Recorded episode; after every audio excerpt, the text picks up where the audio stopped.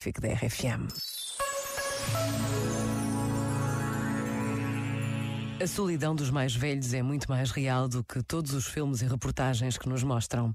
Muitas vezes acontece no prédio onde vivemos ou mesmo dentro das nossas famílias. Em tempo de férias, esta solidão ganha dimensões muito sérias. Precisamos de mudar comportamentos, de estar mais atentos a quem já teve força para trabalhar, a quem criou filhos e netos numa imensa generosidade, tantas vezes esquecida. E basta a pausa de um minuto para nos deixarmos tocar por esta realidade. Pensa nisto e boa noite. Este momento está disponível em podcast no site e na app.